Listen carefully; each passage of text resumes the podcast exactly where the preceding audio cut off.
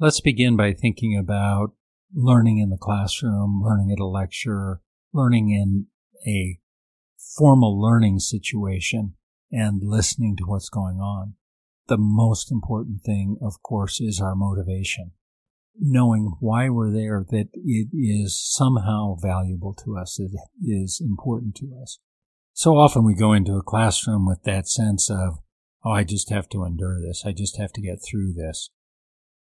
The result of that, of course, is our time is wasted.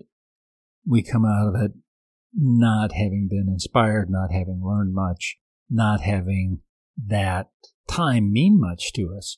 And that just self reinforces that attitude for the next thing and the next. So somehow we have to turn that around. Somehow we have to find a way that that has meaning to us.